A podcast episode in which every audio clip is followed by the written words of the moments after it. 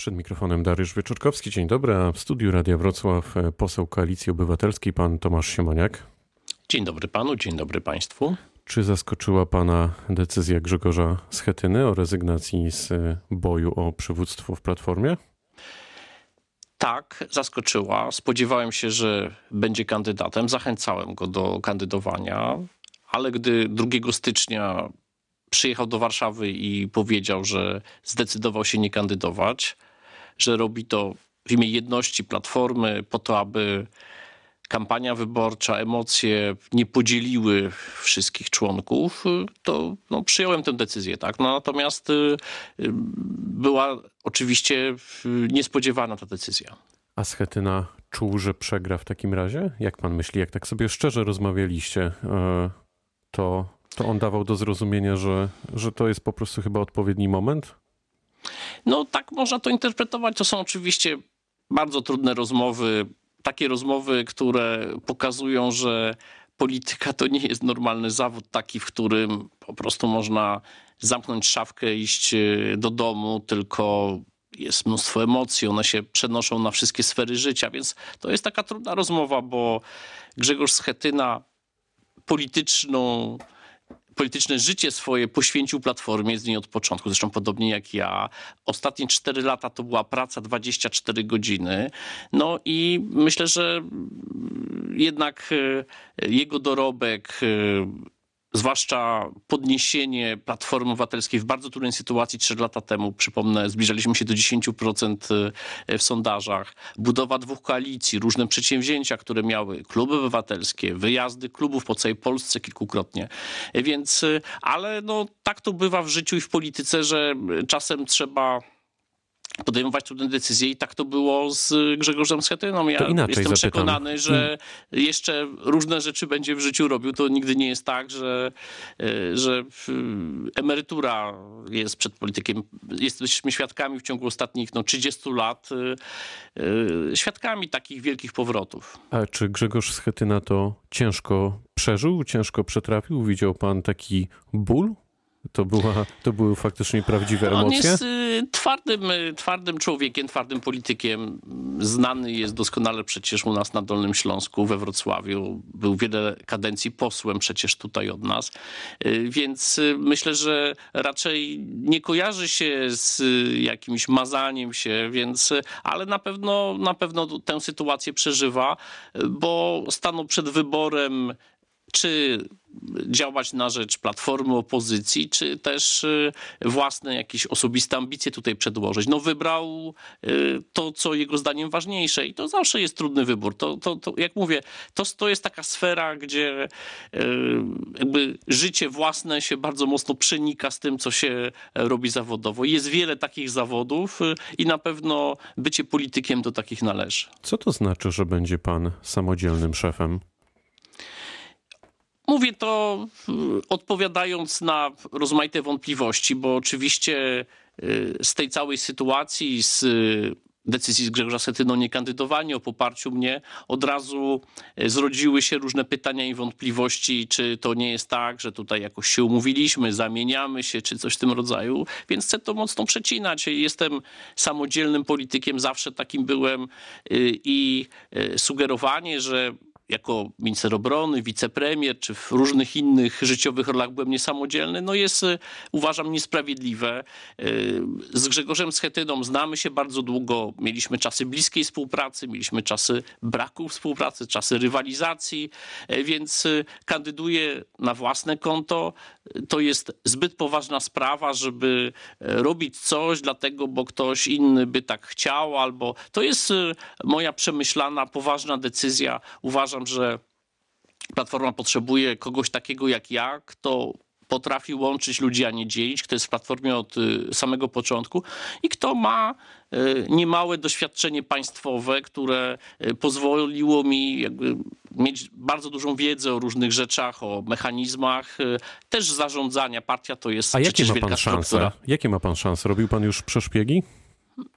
Trudno to ocenić, bo przecież nie ma żadnych sondaży. To jest pewnie kilkanaście tysięcy głosujących. Zobaczymy. Jeszcze trwają te procedury dopełniania składek, ustalania list uprawnionych. Uważam, że szanse moje są bardzo duże, dlatego że przez te 19 lat działalności w Platformie pewnie z każdym z członków miałem okazję się spotkać, porozmawiać, spotykać się w różnych życiowych rolach. Więc myślę, że wielu ludzi, i to nie są ci znani, głośni, czy nawet tacy, którzy gdzieś tam przedstawiają swoje poparcie, że dla nich jestem gwarancją właśnie jedności Platformy przyszłości i takiej Platformy, która przez wiele, wiele lat była największą nadzieją wybieraną przez Polaków i zmieniała Polskę. I to chcę przypomnieć, to chcę powiedzieć i to chcę obiecać. Moje hasło to silna PO, silna Platforma Obywatelska i myślę, że wszyscy by sobie tego życzyli, a na pewno członkowie Platformy, którzy decydują. Ale sondaży żadnych wewnętrznych nie ma, nie robi się. To nie są tego typu wybory. Więc uważam, że nikt tutaj niczego nie może być pewny. Ja jestem zdeterminowany walczyć. Jadę dziś do Torunia, jutro będę w Poznaniu, pojutrze w Krakowie, w poniedziałek w Lublinie. Każdego dnia spotykać się z ludźmi i rozmawiać z nimi. To jest jedyna metoda na przekonanie. To są osoby bardzo wyrobione politycznie, bardzo doświadczone. A czym zajmie się Grzegorz Schetyna? Widzi pan dla niego miejsce? On może będzie pana wspierać w tej kampanii? Czy jak to będzie wyglądać?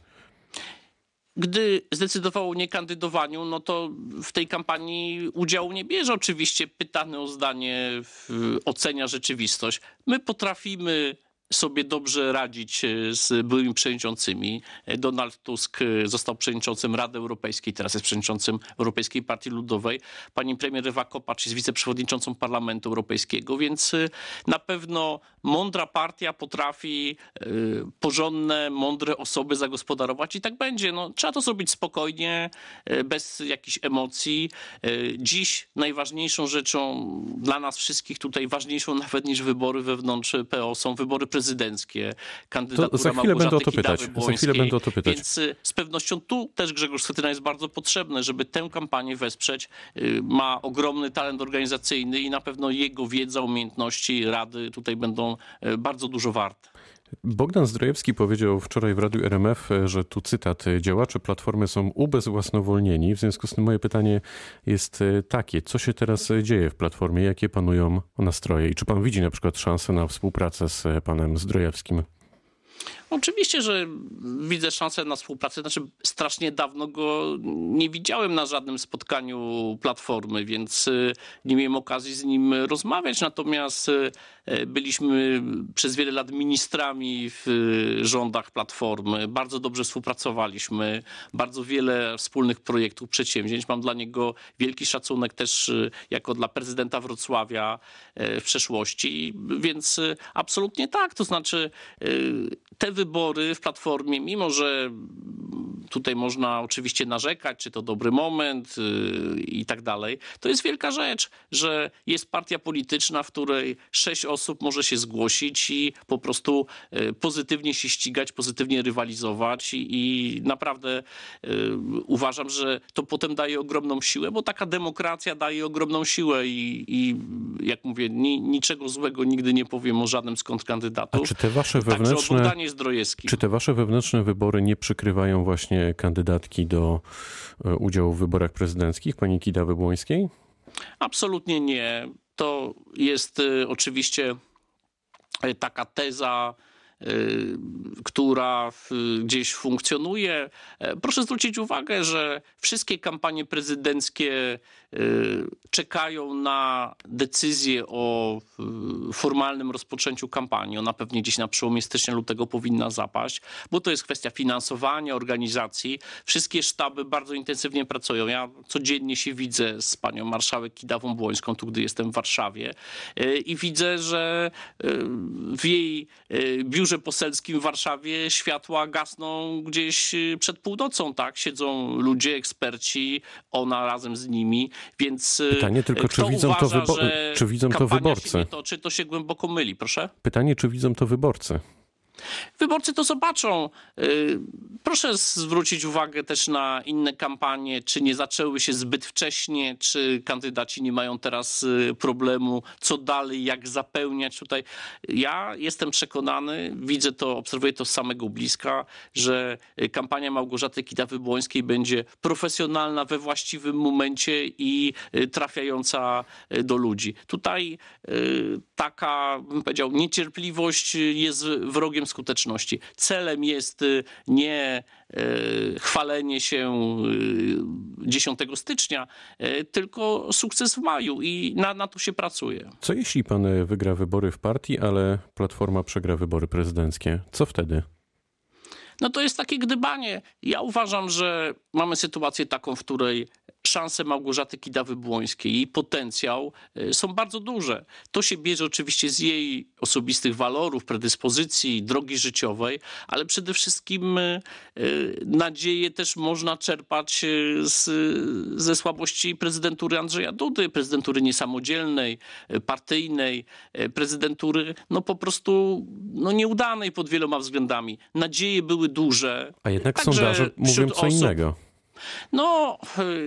Nie chcę tutaj mówić, jak to wyglądało 5 lat temu. Sondaże są bardzo złudne. Znaczy, jeśli ktoś jest prezydentem kilka lat, ma taki naturalny elektorat, ale potem kampania, to jest przykład z 2015 roku, może wszystko zmienić. Gdybyśmy rozmawiali 5 lat temu, nikomu by nie przyszło do głowy powątpiewać w to, że Bronisław Komorowski może przegrać wybory prezydenckie, a jednak tak się stało. Ja mówię o tym, że prezydent Duda ma gorsze oceny niż wszyscy poprzedni prezydenci w tym samym momencie, pod koniec pierwszej kadencji.